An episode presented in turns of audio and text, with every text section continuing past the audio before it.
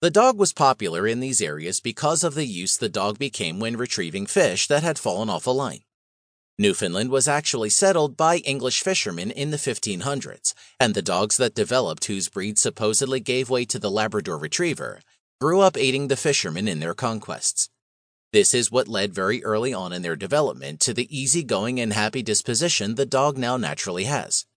They were eager to please because of their high energy stores, and the fishermen found their energy useful when retrieving fish that would have otherwise gotten away from them. These dogs would work with the fishermen in the ice cold water for hours upon hours during the day, which is how their dense coats of fur developed over time.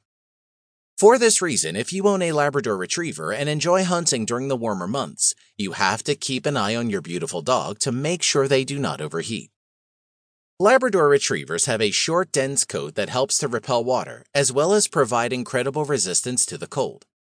Their fur comes in three distinct colors chocolate, black, and yellow. And while black is the most well known color and is the most dominant color when it comes to Labrador retrievers, the other two types of fur colors have been bred more in recent years. As shocking as this admission will seem, Labradors almost became extinct a few times in their history, despite their popularity with both British noblemen and basic families. However, the idea that Labrador retrievers were the best dog for those who hunted actually saved them twice from extinction because of the heightened breeding activities that took place as hunting morphed from a necessity to a sport.